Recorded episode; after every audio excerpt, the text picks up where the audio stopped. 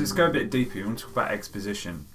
Yeah, so like you know, you you were saying this uh, um, about how it's an hour long and you get this whole world and everything, and it's like, well, with sci-fi and fantasy, you know, how do you get people into your world?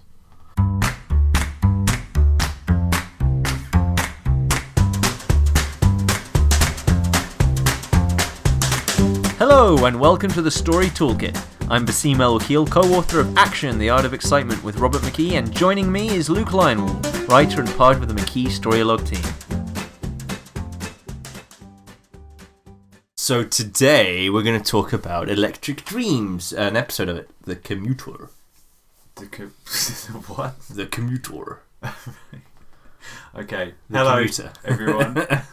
Again, uh, thank you for listening.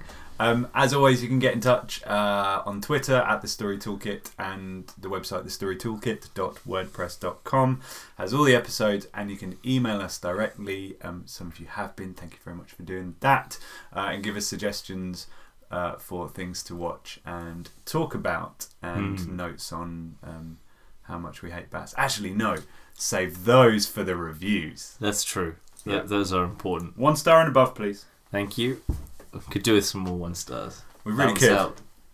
It's balance out the reviews. Okay, uh, let's get into it. Okay, the so the commuter, The Commuter. Co- commuter. Commuter. Uh, the Commuter is an episode of Electric Dreams. Um, Luke has a particular fondness for this because it's Philip K. Dick, and I do. Luke likes his Philip K. Dick. I do. Um, is it worth noting? Um, I don't know how. I don't know whether this has travelled across the Atlantic actually, because it's a Channel Four program. It Um, must have. It's got Bryan Cranston in it. That's true. It must be somewhere across the Atlantic. My point being, I don't know how you can watch this in America, so I don't know if it's been broadcast yet. Do they really deserve to watch it? And most of our audience. I don't think so. up. I think most Americans listening to this podcast are 100% on my side when it comes to talking about American politics. We're fine. Um, so, by the way, that uh, Luke has on the table where we're recording a copy of Philip K. Dick's Electric Dreams, which is an anthology book of the short stories that they've adapted into the show Electric Dreams. And the cover has a psychedelic on it, which is appropriate because it's Philip K. Dick. However, it is completely messing with my mind. Like my eyes, You turn it over. it's yeah, it's really messing up my eyes. Oh no, there's one on the it's on the side. back. It's on the back. This is great stuff for a purely auditory medium. Um, so, uh, Electric Dreams uh, is an anthology series based on short stories of by Philip K. Dick that haven't been adapted into anything. And the name Electric Dreams comes from probably his most famous work, Do Androids Dream of Electric Sheep, which became Blade Runner. Right? Yeah, So, Electric Dreams, Do Androids Dream of Electric Sheep, right? Electric I think they get it. It's quite nice though. I quite, I quite, kind of like. I like it. I think I it's, re- it's nice. It's a nice. Just on a side note, I really like the uh, the intro sequence to the show Mm. because it's all um, yeah, it- it's it, it makes no sense. it's just these weird and wonderful aliens and androids and Yeah. uh, stuff, and then right at the end, um, they have a CGI uh, android Philip K. Dick. Oh really? That's him with the hood. Yeah. Oh, that's nice. I yeah, I like I like. I also I think the title Electric Dreams is a really good name for the show. Jeez, let it go, Ben. No, but it sets the tone, which is important. okay. It's like it's important. It's like Black Mirror sets the tone, Twilight Zone, Outer Limits. okay. You know, they set they set the tone like because it's an anthology series, it's important that you're in the right mindset as soon as you sit down because they haven't got the time to build Yeah. and the characters don't persist. So they have to get you as quickly as they can into the world, and one of the ways to do that is the title. And so when you call it Electric Dreams, you immediately create that sense of sort of um, a blurring between reality and fantasy, and the blurring is important. Like Black Mirror, it's a stark thing. It's like, look, this is a stark, allegorical, bam, look in your face, yeah. right? It's a mirror. Black Mirror, it's jagged. These are the dark parts of Bam! humanity. uh, yeah, it's like it's really stark and obvious. Electric Dreams like this is subtle. you're going. It's like you're gonna because the word dreams, right? Yeah. And just that you're gonna sort It's of more fancy. blur into it, have that lucid dream moment. hmm And so I think I like that, and the commuter really fits that. I haven't seen the other episode, but uh, I thought the commuter uh, was excellent, and Luke loved it. Luke, Yeah, so there's a reason I showed Bass the Commuter because I said I, I want to do an episode on this show, um, and uh, so Commuter was episode four, and they're still showing them. They've only just shown episode six, so there's another four to go. Um, But the the first couple were good. The Commuter was r- really the Mhm. first one that went. Like, this is a great, great show. and Timothy Spall is excellent in it. he is, isn't he? Yeah, the whole show is about him. Yeah. He's in every scene. Yeah, Um, he's the pretty much the only character in it, really, yeah. and uh, he's excellent. I, I remember, I, you know, I saw Mr. Turner, the film about the painter, starring Timothy Spall, and I just remember watching, going like, how much can one man act nothing? because he, the story is boring. It's such a boring, plodding film. But he's so good. Mm. He's so good. You just watch him. It's like he has carried this entire film, every scene, for two hours. He's an excellent actor, and so and you watch him in the commuter, and he's just superb, absolutely superb. So okay, Commuter. Um, so the, the the premise of the commuter is that it's set in the real world, modern day. Everything's normal. Timothy Spall is a train conductor named Ed Jacobson. Ed Jacobson. Uh, what's the train station he's at? Uh, they're in Woking. Woking. a particularly bleak place in the Yeah. UK. Apologies if we have any listeners in listeners in Woking, but You know, but you know, you say it's bleak. It's true. It is bleak, but there's a beautiful, quaint bleakness to England that other countries don't have. No, there, there is the real sense of it. It's just like it's so it's so small. right. It's just quiet. You know. Anyway, I love it. I, whenever whenever I've left England, I, I really miss like that stuff. So, um, but it's that lovely sort of s- s- small, little, you know, Quiet. almost derelict, right? Lovely. And he's a train conductor there, and this woman comes up, this beautiful woman walks up to him, and she asks for a train to Macon Heights. And he laughs and is like, There's no train to Macon Heights. There's that, that, that there's no such train. She goes, No, there is. It takes exactly twenty eight minutes. I either catch this one, this one, or this one, you know, the one nineteen, the seven nineteen. That's the train I catch. I want a ticket for that. And he goes, There's no train to Macon Heights. And he looks down to check on his computer, and he looks back up, and she's disappeared. And I would like to point out that I knew she was going to disappear because you see the shot, and he's he's working on his computer like that, and you've got the glass on the on the you know the desk, and you can see her reflection in it. I'm like, she's going to disappear. So I'm watching it, and I blinked, and I looked, she had gone from the reflection. I'm like, no, no, no, rewind. I need to see her disappear because when I was in Disneyland in in America, I st- stood there and I saw there's a painting of a guy in the haunted house, and I knew that painting he was going to turn to a skeleton. I knew it, something like that. Something's going to happen. So I'm staring at it, and I'm like eight years old, and my mum goes, "Bassim, look at this," and I turn, look back, skeleton. And I, I, I, and I knew I was going to see the Never transformation. I again. never saw it. so never again. If I see, I know. So I made Luke rewind it, watched it again, and what they do is they just tilt the camera so her reflection just d- disappears. You don't see her disappear. You don't see anything. It's just like oh, it's just the reflection goes because the angle of the camera changes. Very disappointing. Bad show. One star. Now. that was great. Uh, so, so Okay, she disappears. she disappears, and so he's confused by this, whatever.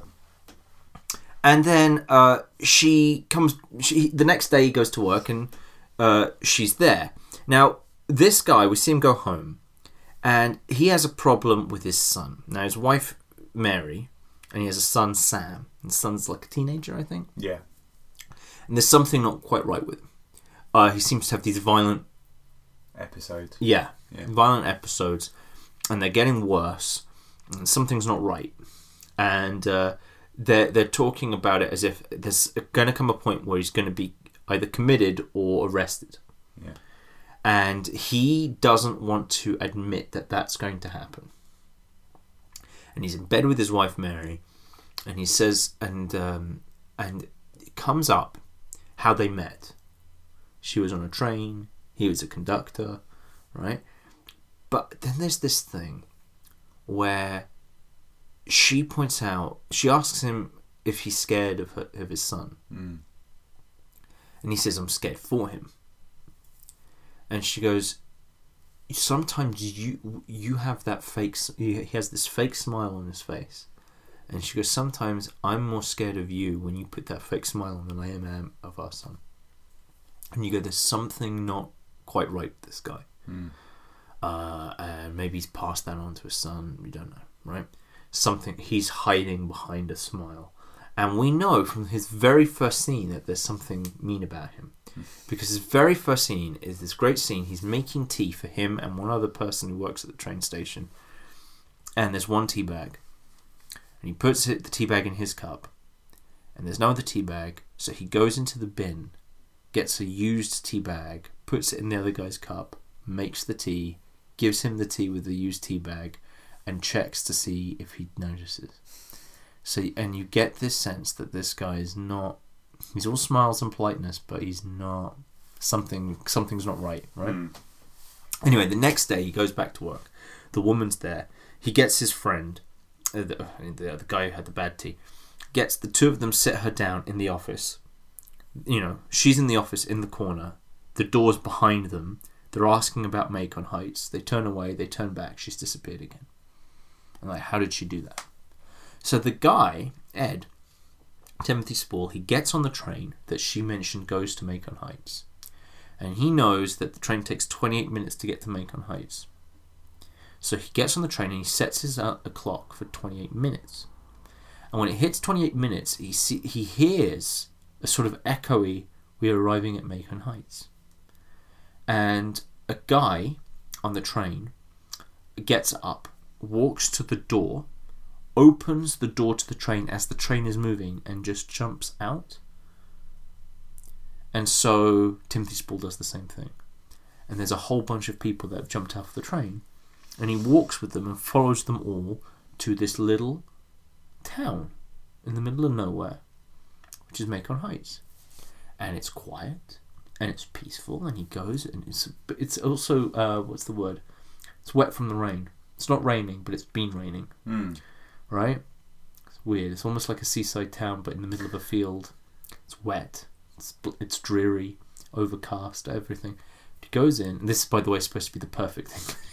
English town. He goes and he sits down at the um, uh, in this cafe, and this little angel of a woman just walks up to him and goes, "Oh, I'll get you your tea and also some cake." And he's like, "No, no, so no, no, cake's free." It's like this cake is divine. It's like a lot of the ra- things around here will be divine, and you're like, "What the? What is going on? This place is weird." Everyone's happy. People are celebrating that they just got engaged. The cake's too nice. All this. What is going on? He's having a wonderful time.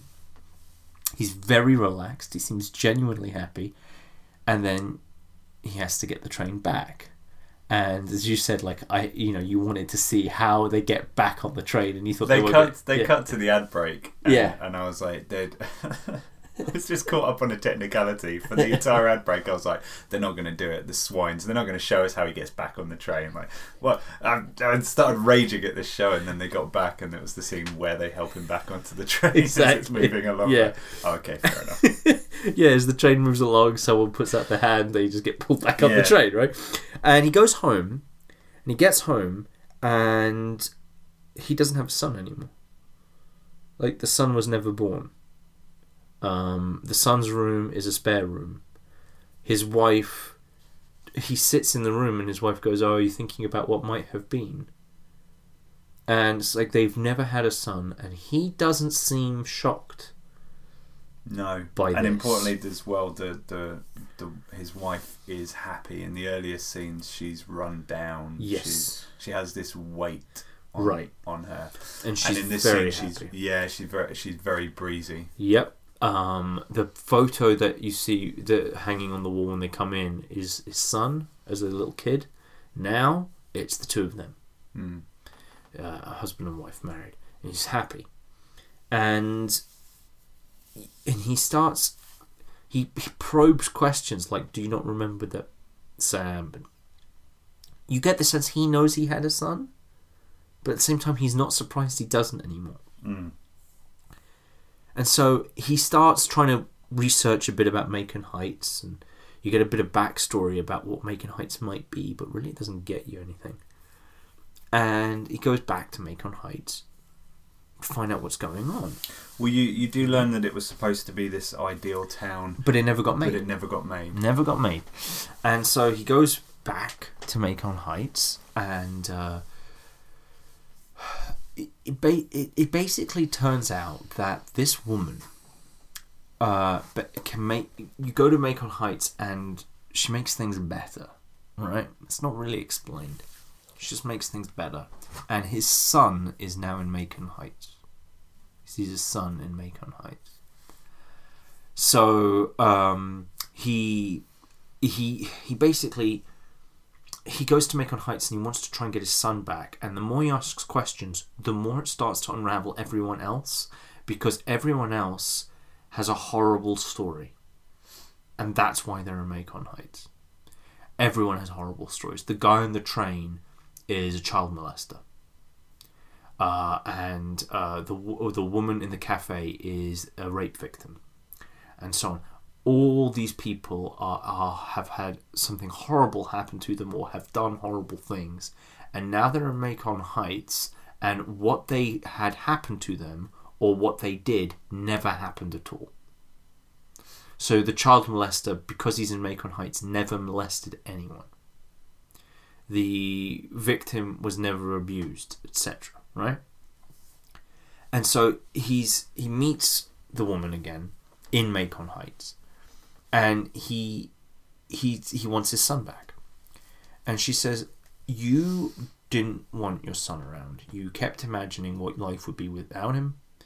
and how happy you'd be without him and so and he says this wonderful thing he says uh, dreaming about something doesn't mean you wish it were real and she goes look i can see your future and you have your son back your life gets worse it gets harder and it will break you or you can have this this happiness and he's like if it's harder and so on then that's the way it's supposed to be because he's my son and I love him and I'm supposed to have my son.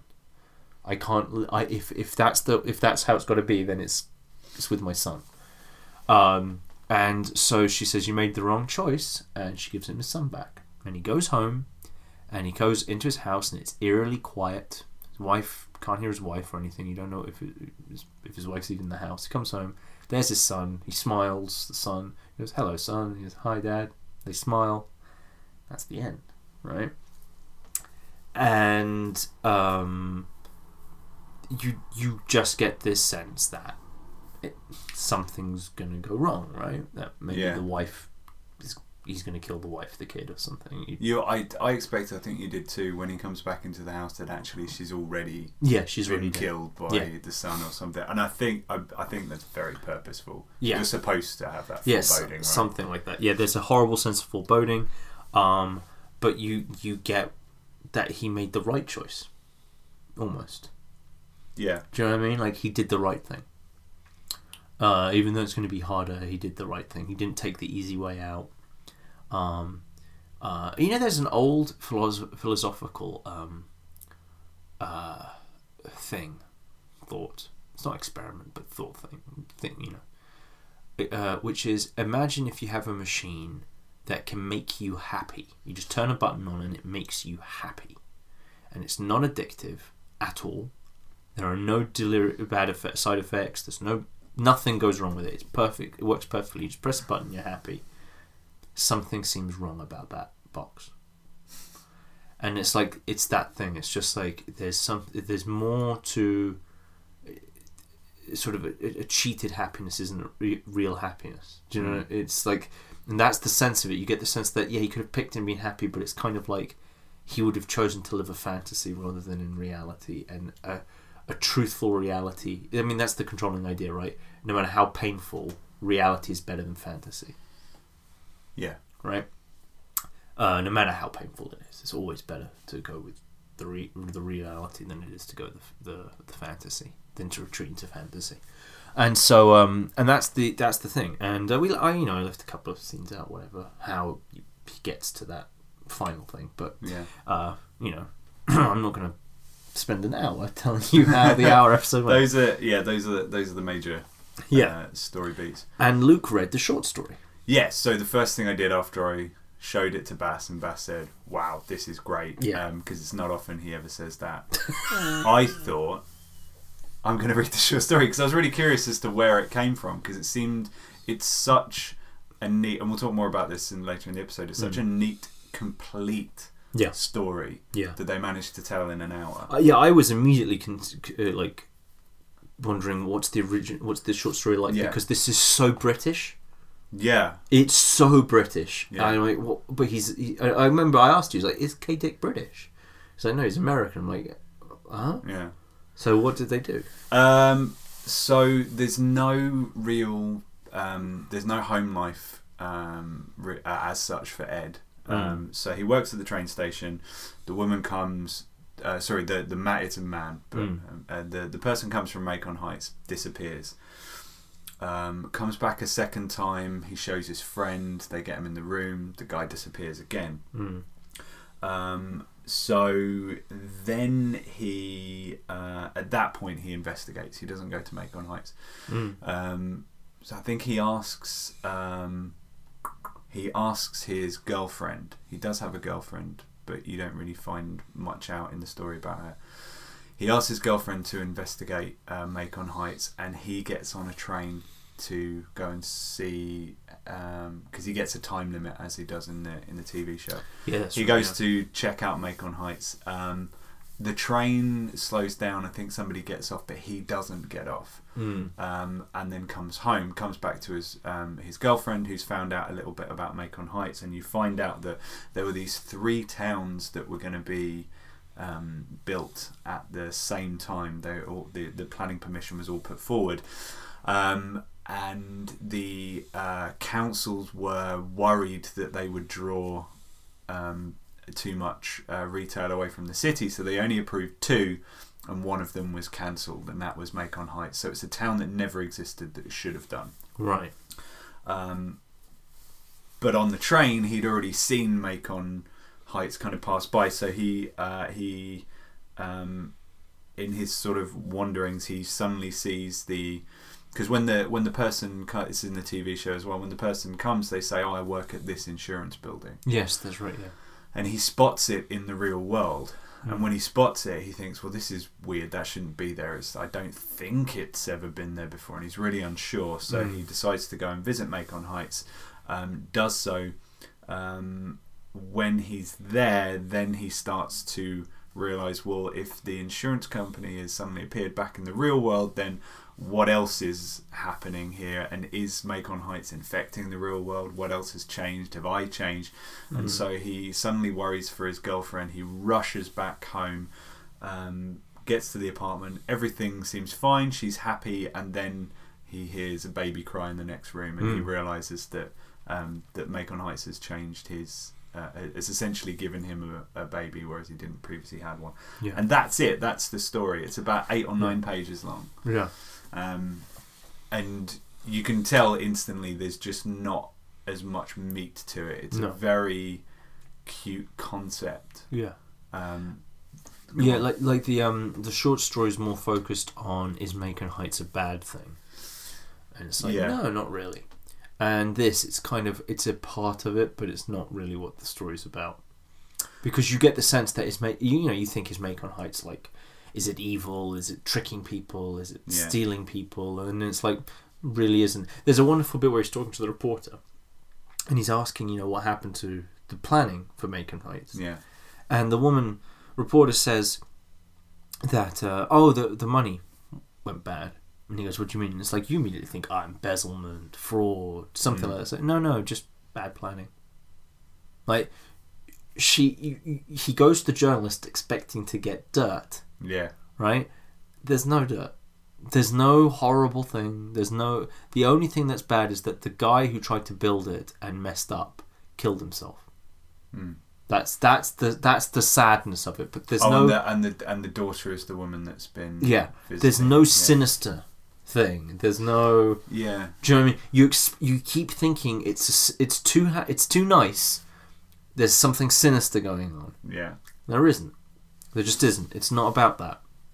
And you get the sense that the woman in the commuter is genuine.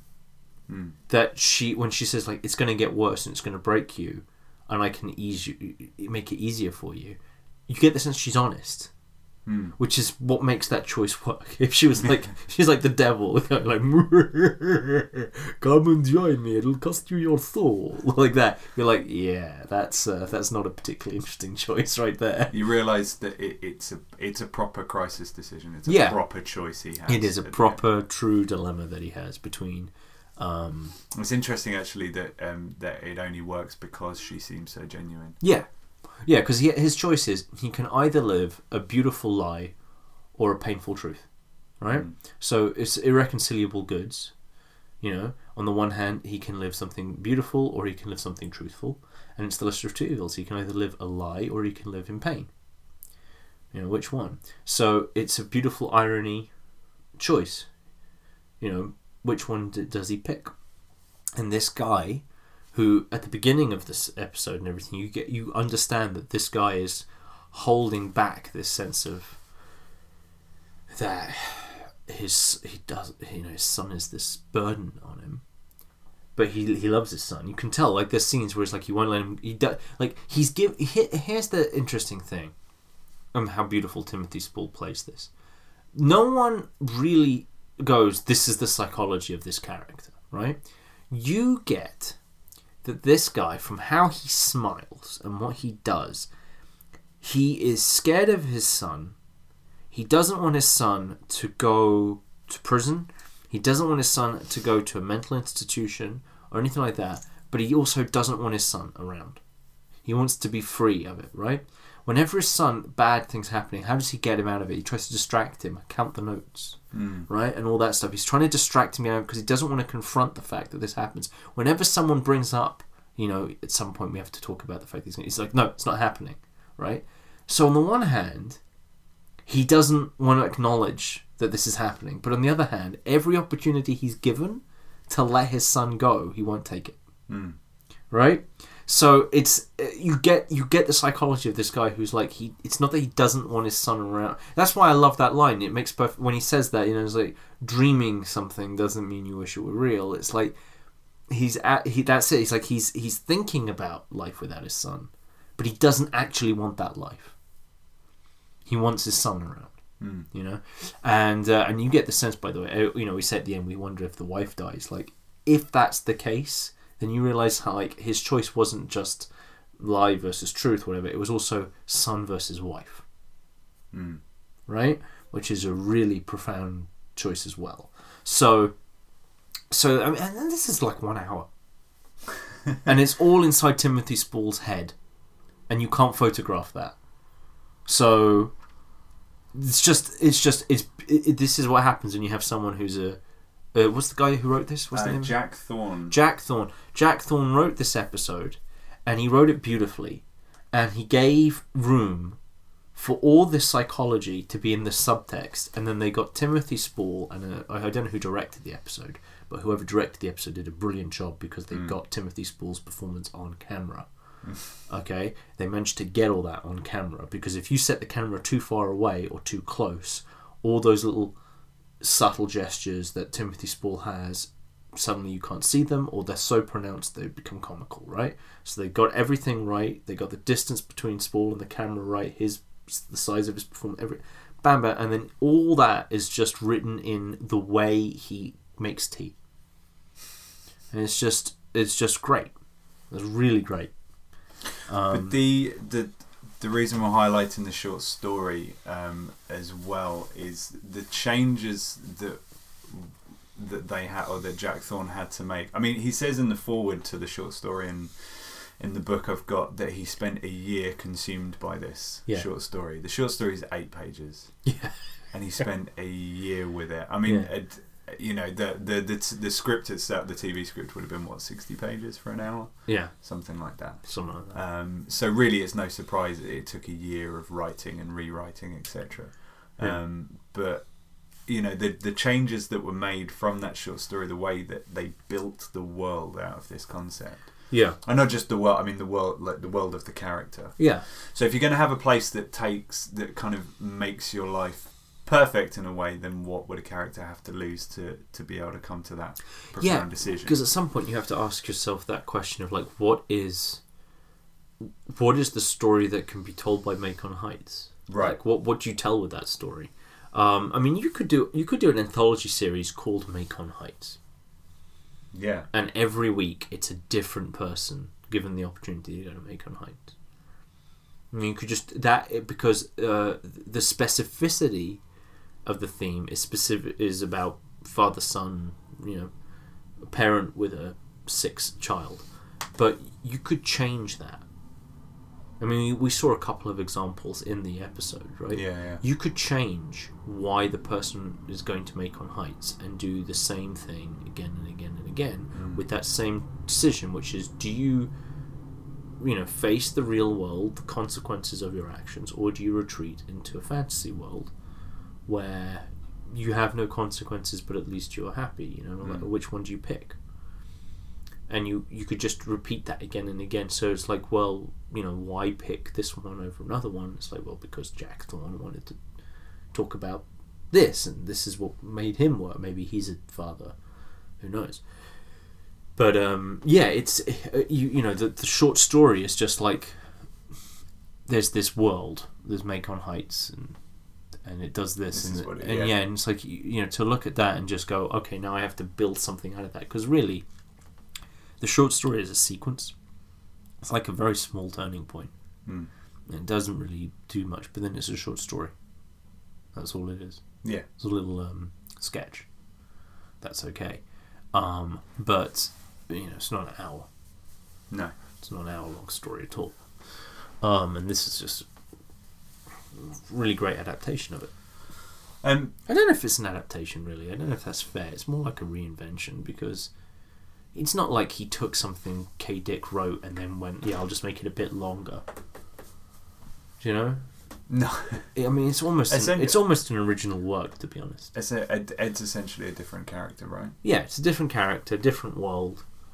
Um, I mean, yeah, it, it doesn't really feel like it's.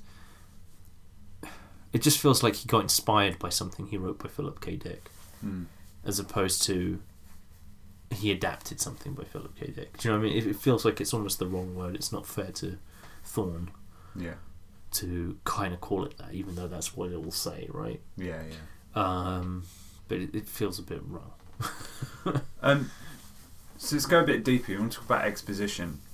Yeah, so like you know, you you were saying this uh, um, about how it's an hour long and you get this whole world and everything, and it's like, well, with sci-fi and fantasy, you know, how do you get people into your world, right?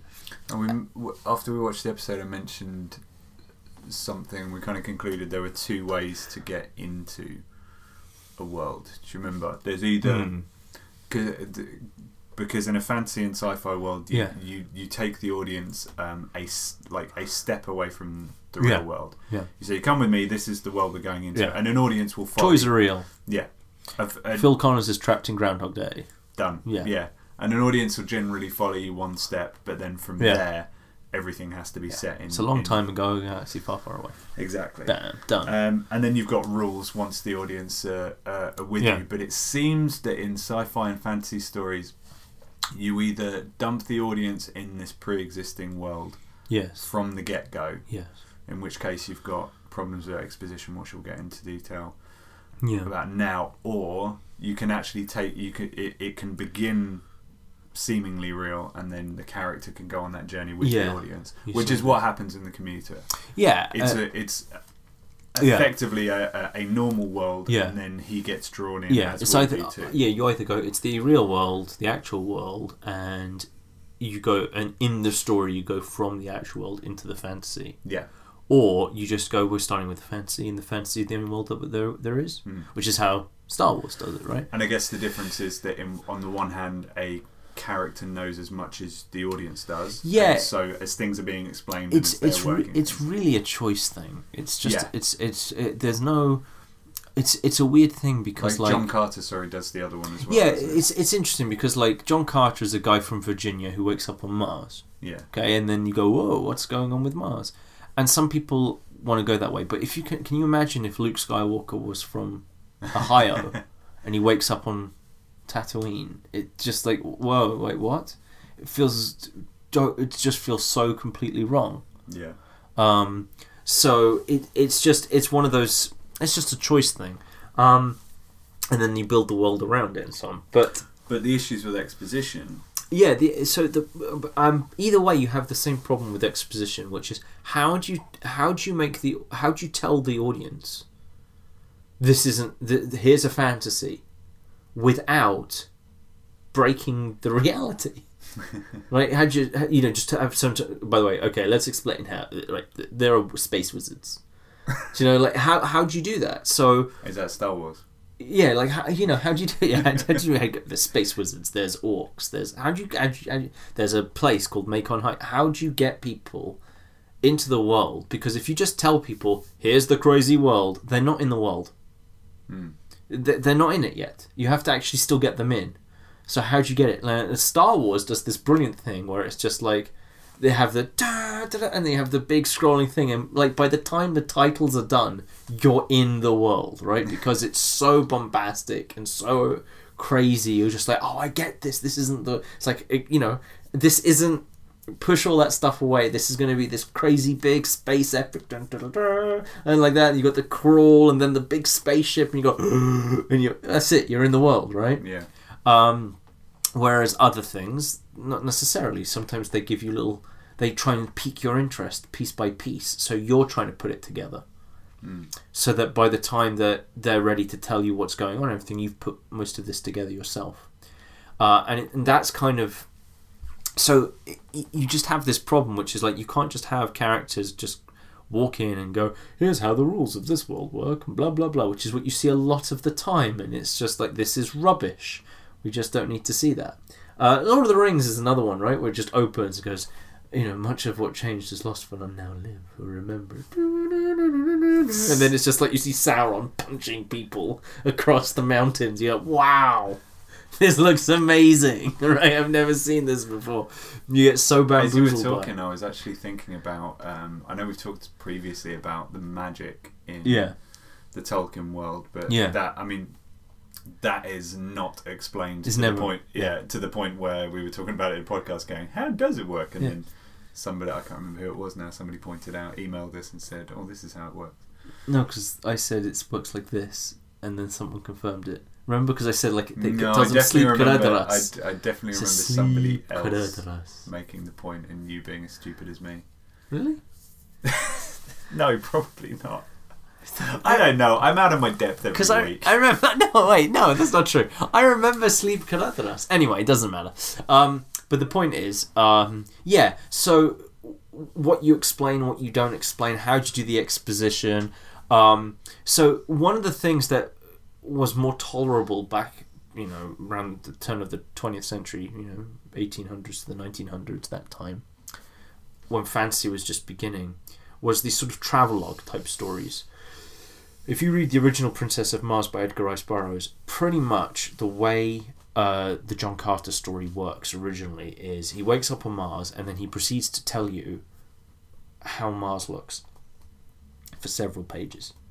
And he just walks around going, Yeah, so that over there, that's let me explain how that works. And he's like a tour guy. And nothing's really happening. He's just a tour guy. I like travelogue as an explanation. Yeah, it's just it, that's what it is. It's just a travelogue, right? Uh, Tolkien did it with the Lord of the Rings. You read the Lord of the Rings, and he's like, Frodo, there's this ring that's very important, but first let me tell you about this particular fork in the road. Now, it was built in 1862, like that, and it just goes on, right? And then they start singing.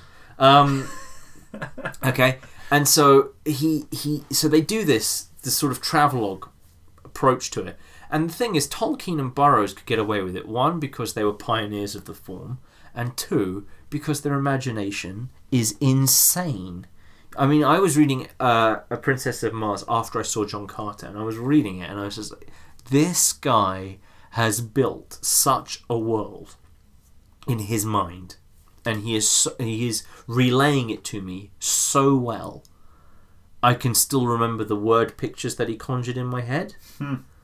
Um, and uh, I, I find this out, Edgar Rice Burroughs like, like invented the concept of ray guns. You know, he he he has been ripped off for a hundred years.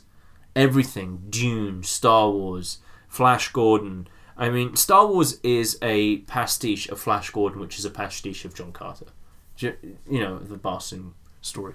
So like he has he's the progenitor of of like that that that kind. I like of the word fiction. pastiche because it is just the intellectual way of saying yoink, Yeah, right? It is. It is. But it, it's. I mean, they've invented enough. Like, there's no Jedi. There's no "I am your father" or anything like that in Edgar Rice Burroughs. So Does that mean that the Last Jedi is going to be a pastiche? Of... let's not. let's not. Right. So, um, so, um, so, and and Tolkien invented fantasy to the point that to right now still, like everyone's copying Tolkien still, right? So It's the standard, isn't yeah, it? Yeah, Burroughs and Tolkien are the standard for those forms Sure. of fantasy. Uh, I guess what you would call space opera, right? It's Mm. Burroughs, and not hard sci-fi, I guess. Right? Hard sci-fi is probably Heinlein or Clarke. yeah, yeah. Um, but th- these guys kind of just so when they when they sit down and they go, yeah, I'm going to talk about. It's like yeah, Tolkien invented languages, like full complete languages for for his races. Yeah, he's allowed to spend a bit of time talking about them. Do you know what I mean? I have a question which you you may get to an answer, but um, before I forget, I have to ask: Do you think people's appetite for exposition, travelogue style exposition, is greater and they're more forgiving when reading a novel compared to? I think so because uh, you take it at your own pace. Sure. I think if you're watching a film, you'd get or a TV, you'd get annoyed because if you missed a point or you wanted to spend a bit of time in a place, Yeah. you can't because you move straight on. Plus, um, you can't, you don't invent the images in your head when you watch it in in a film, but you do. And part part the, the, there's a joy in that, right? You have it described to a degree where you create this, Yeah. build that in your mind, Exactly. Then, you can move forward. yeah, because you pick up the information on the screen so quickly, Mm, you'd get very bored if it lingered. right. Um, so the travelogue approach. I mean, I you I think you could do it because there are travelogue type stories. You've seen them, you know, like um, uh, what was it called? The Robert Redford Nick Nolte thing, Walk in the Woods. Is that what it was called? Is that a recent one? Yes, Yeah, yeah. I think it's called The Walk in the Woods. I like that. It's very nice fun. Oh no, it's the, yeah, it is. It's the Bill Bryson. Bill one. Bryson So I mean, one, it, it, so it would have been a travelogue, Right? Yeah. like as a book. Bill Bryson did it, right? It's fine. Uh, you watch them and they take their time going from one place to the other. Yeah. and it's focus and the the the, the way it's filmed it works it works fine. You so it's not that you can't do it you could. Um it's just i think you i think you're quite right though. The tolerance for it is greater in the novel Mm. than it would be on television. It's not that you couldn't do it on television or film. It's just that people wouldn't be as tolerant. Uh, because when you do a travelogue people want if they want the whole point is you're you're walking through a world. And so if you're going to walk someone through a world, they want to be able to take their own pace, like a tour guide, right? Mm. You kind of have to usher them on, but you let them take it in at their own pace. You let Yeah. them focus on the bits they want to focus on. And you can't do that if you're going at a certain speed constantly. Do you know what I mean? Um, it's oh, you can, but it's just a bit. You have to be a bit more finesse. I'm, I don't want to hit any trigger topics or anything, but is there is there an example you can think of of a travel log style um, TV or film that didn't work, like sci-fi, fantasy? Oh, what boring travelogue? Is there anything thing? that springs to mind? No, not off the top of my head. You'd imagine something like that wouldn't make it to screen, right? Because it would be so or into your memory. or into your memory. Yeah. Okay, fair enough. I can't. I can't think of it. Um, Listeners, hit us up on Twitter if you can think of anything that is yeah, it's always interesting to collect examples. Um, but so, but the thing is, like, so you have this expositional thing. Like, how do you do it? And so, the the obvious thing is like, it's not just a question of uh, how do you get the information to the audience. You have to do it in a way that's invisible. You can't just lecture the audience, and so you have to kind of with with this sort of fantasy world building is you kind of have to do it in a way that the audience isn't aware that they're being told nonsense. right? They're they're just being told stuff you made up. Yeah. This isn't real, right? So you have to convince them that it's real and point out the things. It's a very interesting balancing act that you have to pull off. And so what the way the commuter does it is it goes, here's the real world, and here's one little thing that seems off.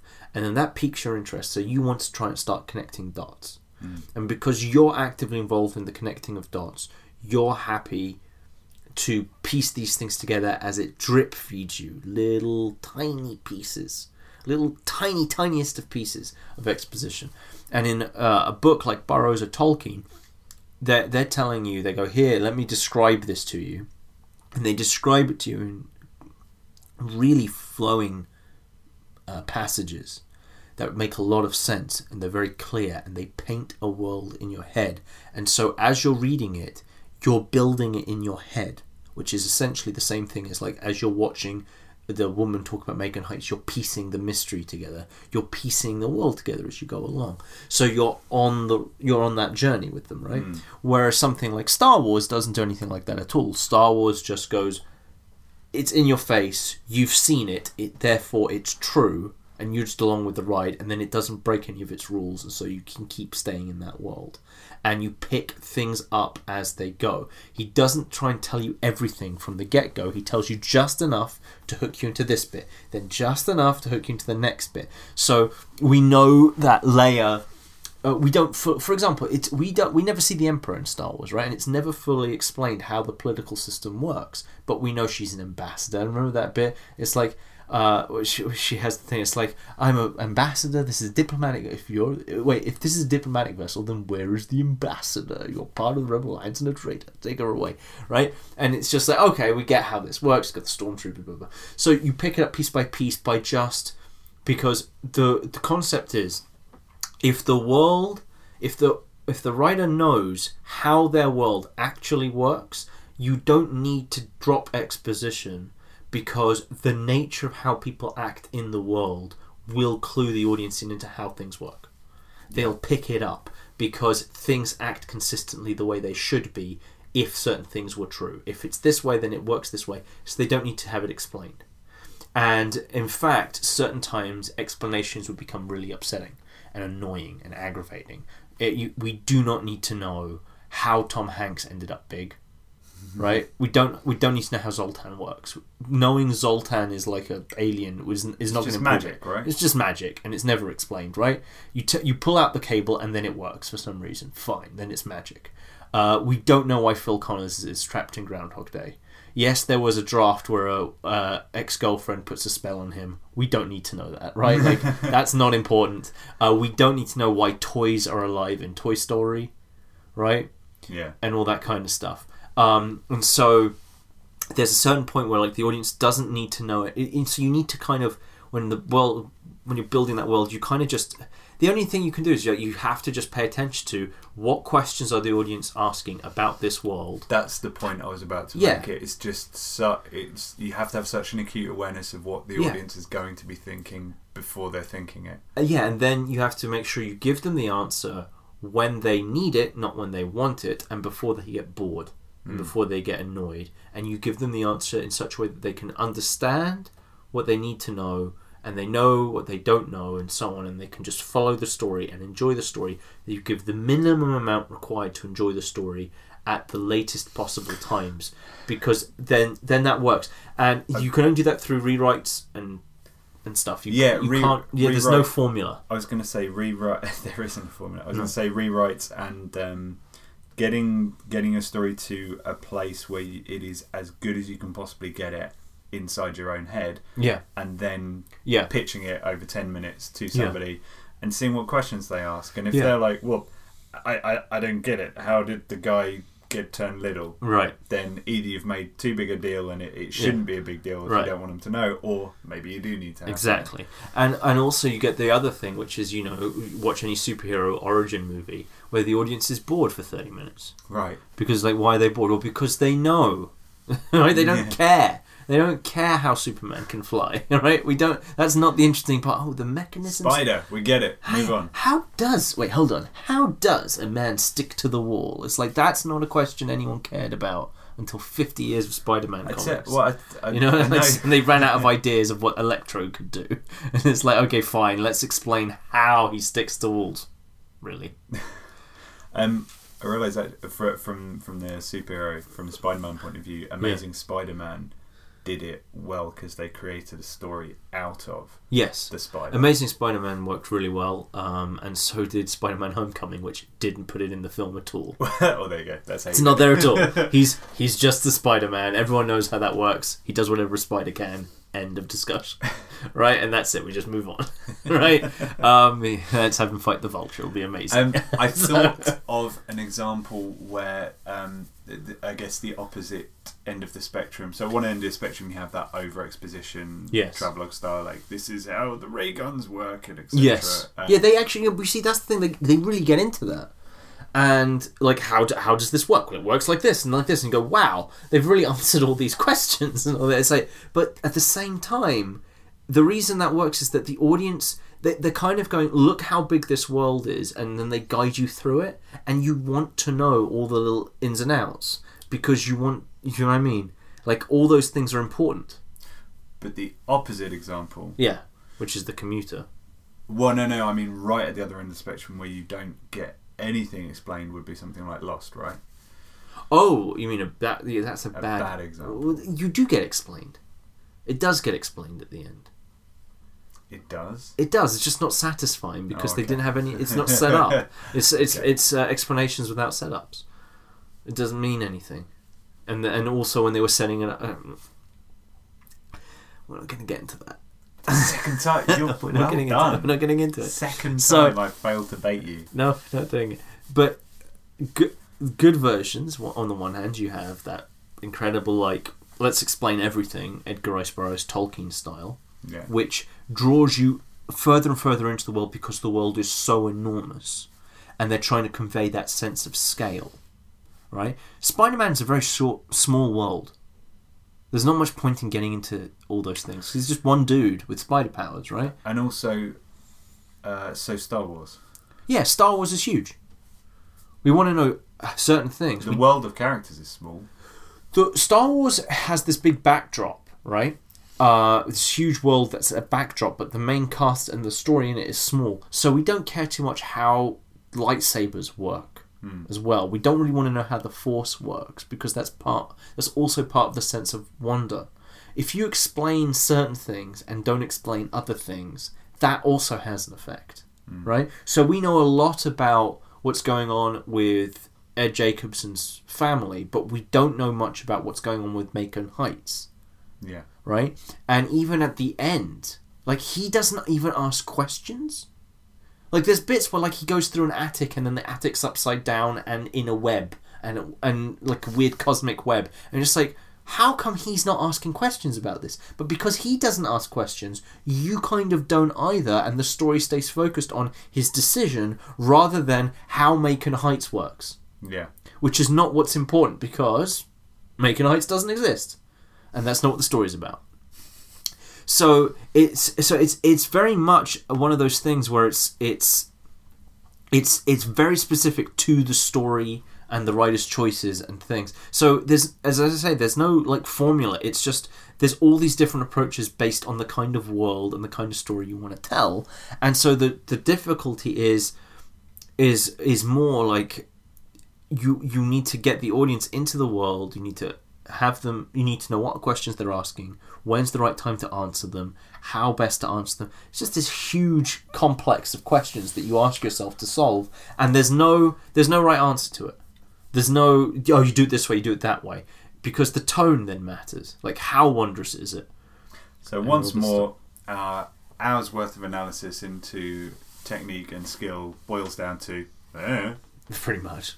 Excellent. Yeah. Do you want to talk about allegory quickly before we wrap? Yeah, so one of the things that the commuter is about, the allegory, is it seems very much, um, you know, I was saying like Macon Heights could be about, you could just change who Ed Jacobson is. Mm. Because the premise of the, the this, you know, this place that you go to and it makes things easier for you and then you pick between the you know the blissful ignorance or the painful truth right you make that choice you could change what is the painful truth? You could change it. So the allegory in um, the commuter that Thorne picked seems to me about the kind of face challenges that i would guess any parent who has a sick or terminally ill child would have to face.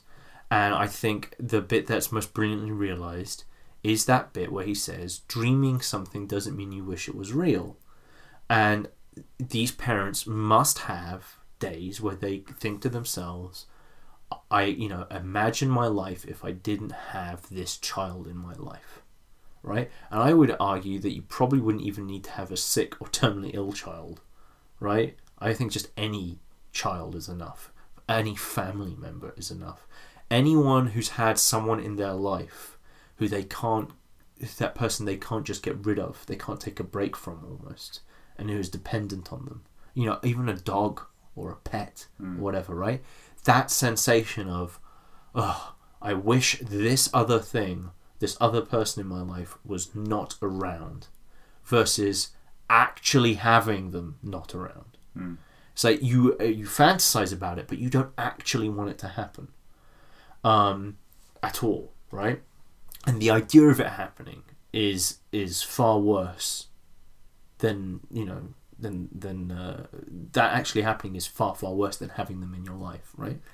Even though it's painful to have them. So that that thing I think was just it's a very powerful allegory, and the the episode is about that. It's about this guy who basically is constantly imagining what his life would be like if his kid wasn't around. His kid is gone, and the only thing he can think of is how he can get his kid back. And it doesn't matter what the price is, because he wants he would he wants his child because his child is real.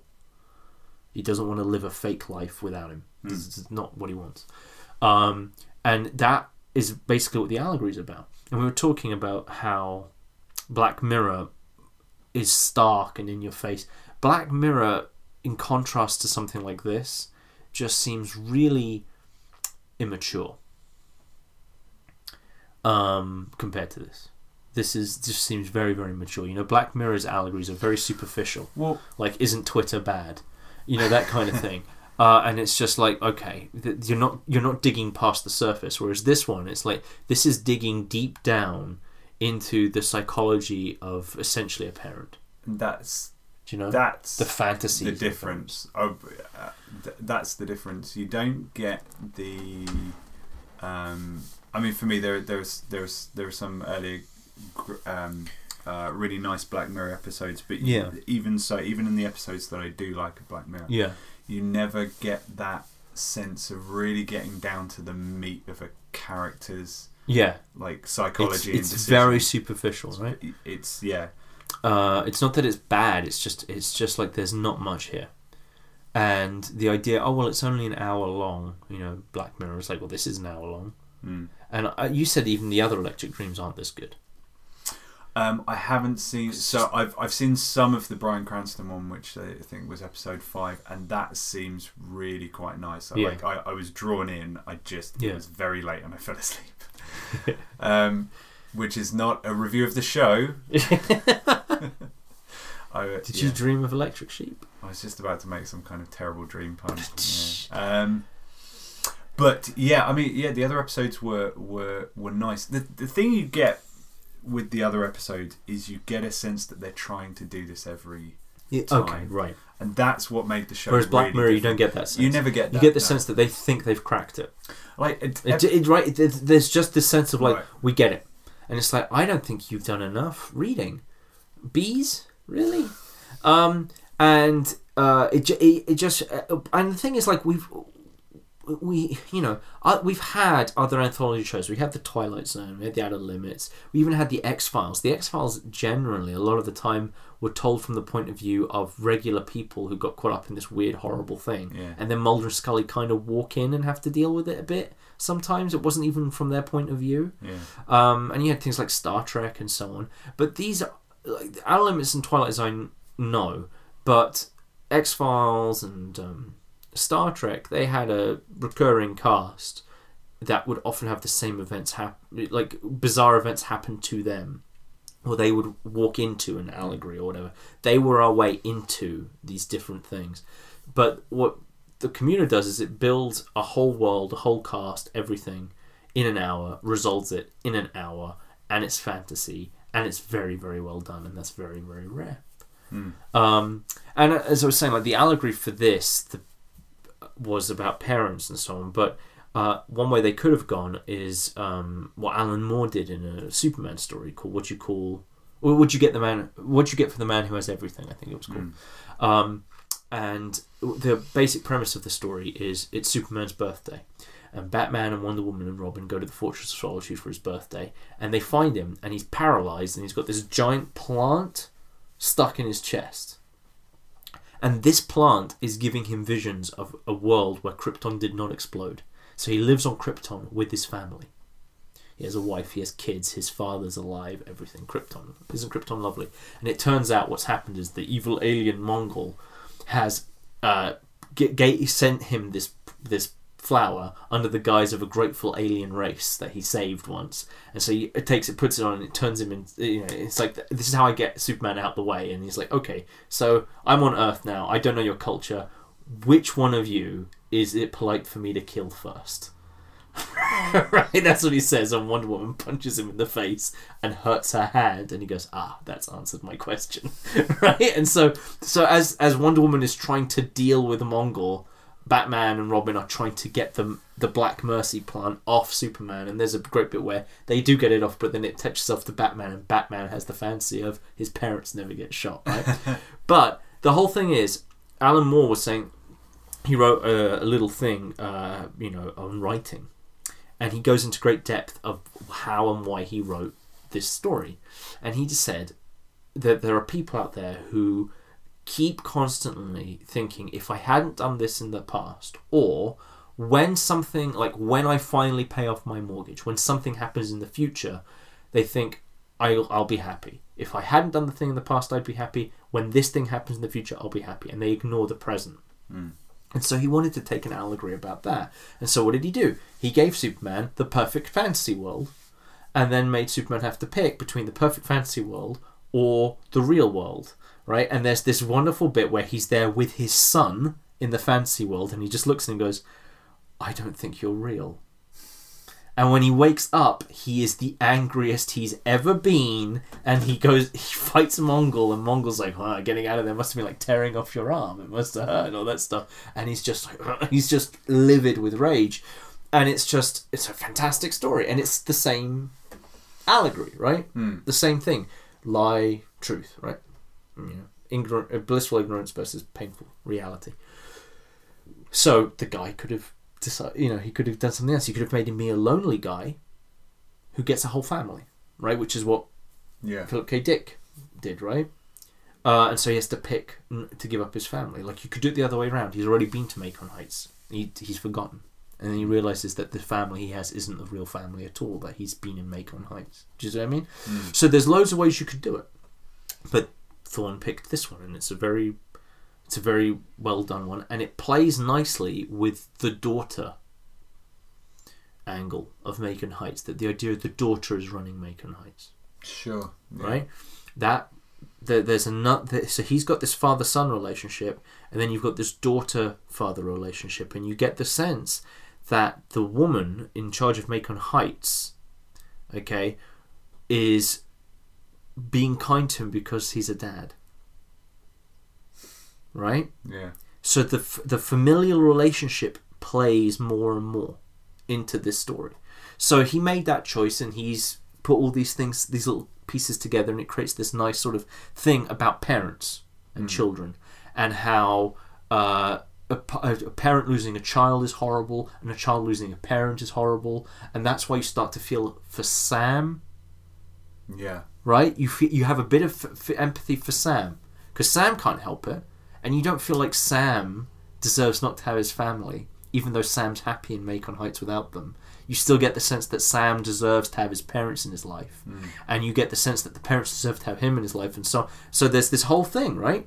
And so the the fact that the woman has this sort of daughter like uh, nature to her is very important to that as well. So there's all these little choices that he has to make in order to make that work, and it creates this really wonderful allegory. It makes this great story about something, and Macon Heights is the way you get people to talk about it and to deal with what isn't physical in a physical way, like in a in, Yeah. a, in, a, in a more concrete way.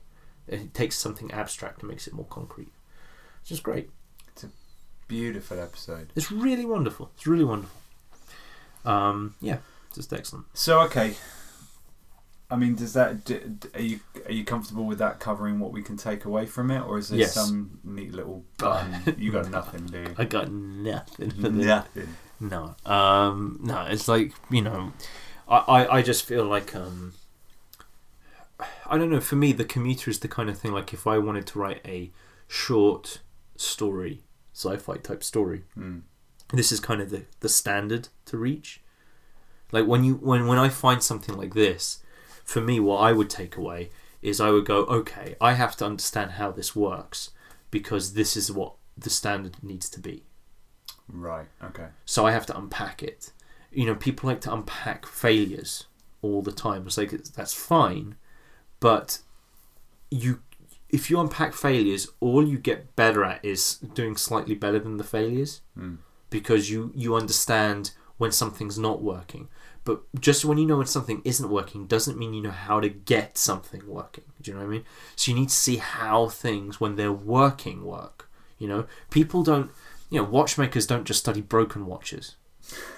Right, they have to work out how, how, and then they see, and then someone makes a watch that's even more beautiful and perfect. How did you make that? You know, everyone understands this. Chefs, everyone gets this. You, you, when you see someone who does something at a level you didn't even know was there, they try to unpack how did they do that? What's the recipe to make that thing, right?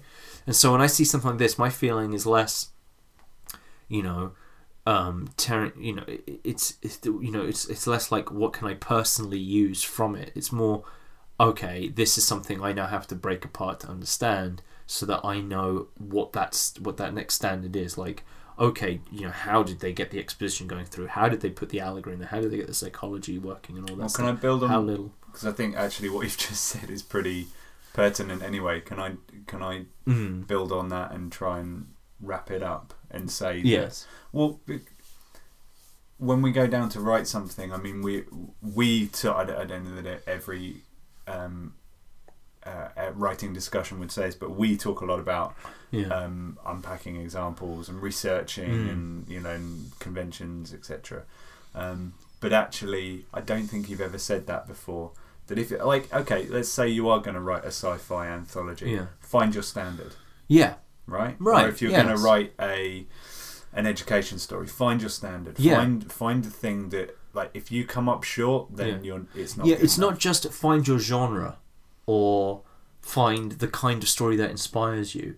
It's also like find the absolute like find the best example of that, Yeah, the the highest standard of it, and then try and reach that. yeah, And yeah, because sometimes you go, oh, you know, I like this kind of story, and you surround yourself with similar examples. Mm. That's great because that gets your heart, you know, your passions going, and you want to you want to write. Oh, I want to write something like that that feels like that, you know, and all that stuff. Mm. That's great. But then you're often looking at those as though, well, they haven't scratched that itch for some reason, so they're not. They're not perfect, but you want to find something where it's like, I can't improve this. I can't. There's nothing in here I want to change or Mm. fix or anything, and it's not because it's a something I love and therefore I don't want to touch it. It's like, no, no, no. I look at this, and it's just like there's a sort of reverence, like, wow, yeah, wow, you know, you did that so well, and then you want to just like, okay, I have to work out how to get to that. You know, like you know, we talk about.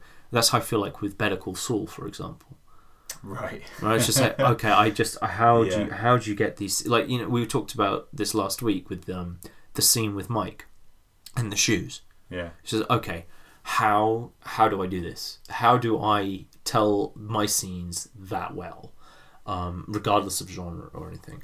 And then um, uh, you know, an Attack on Titan. like, How do I make a world that compelling? Like how? So you know, it's so compelling on the surface, and yet the surface is a total lie. you know, And on that note, this is another and almost final call to get up to date on Attack on Titan. Yeah. Um, but because we but are yeah, I, recording the next. I think I like that. Yeah, find your standard. Yeah, I agree. I think that's it. Cool. That's it.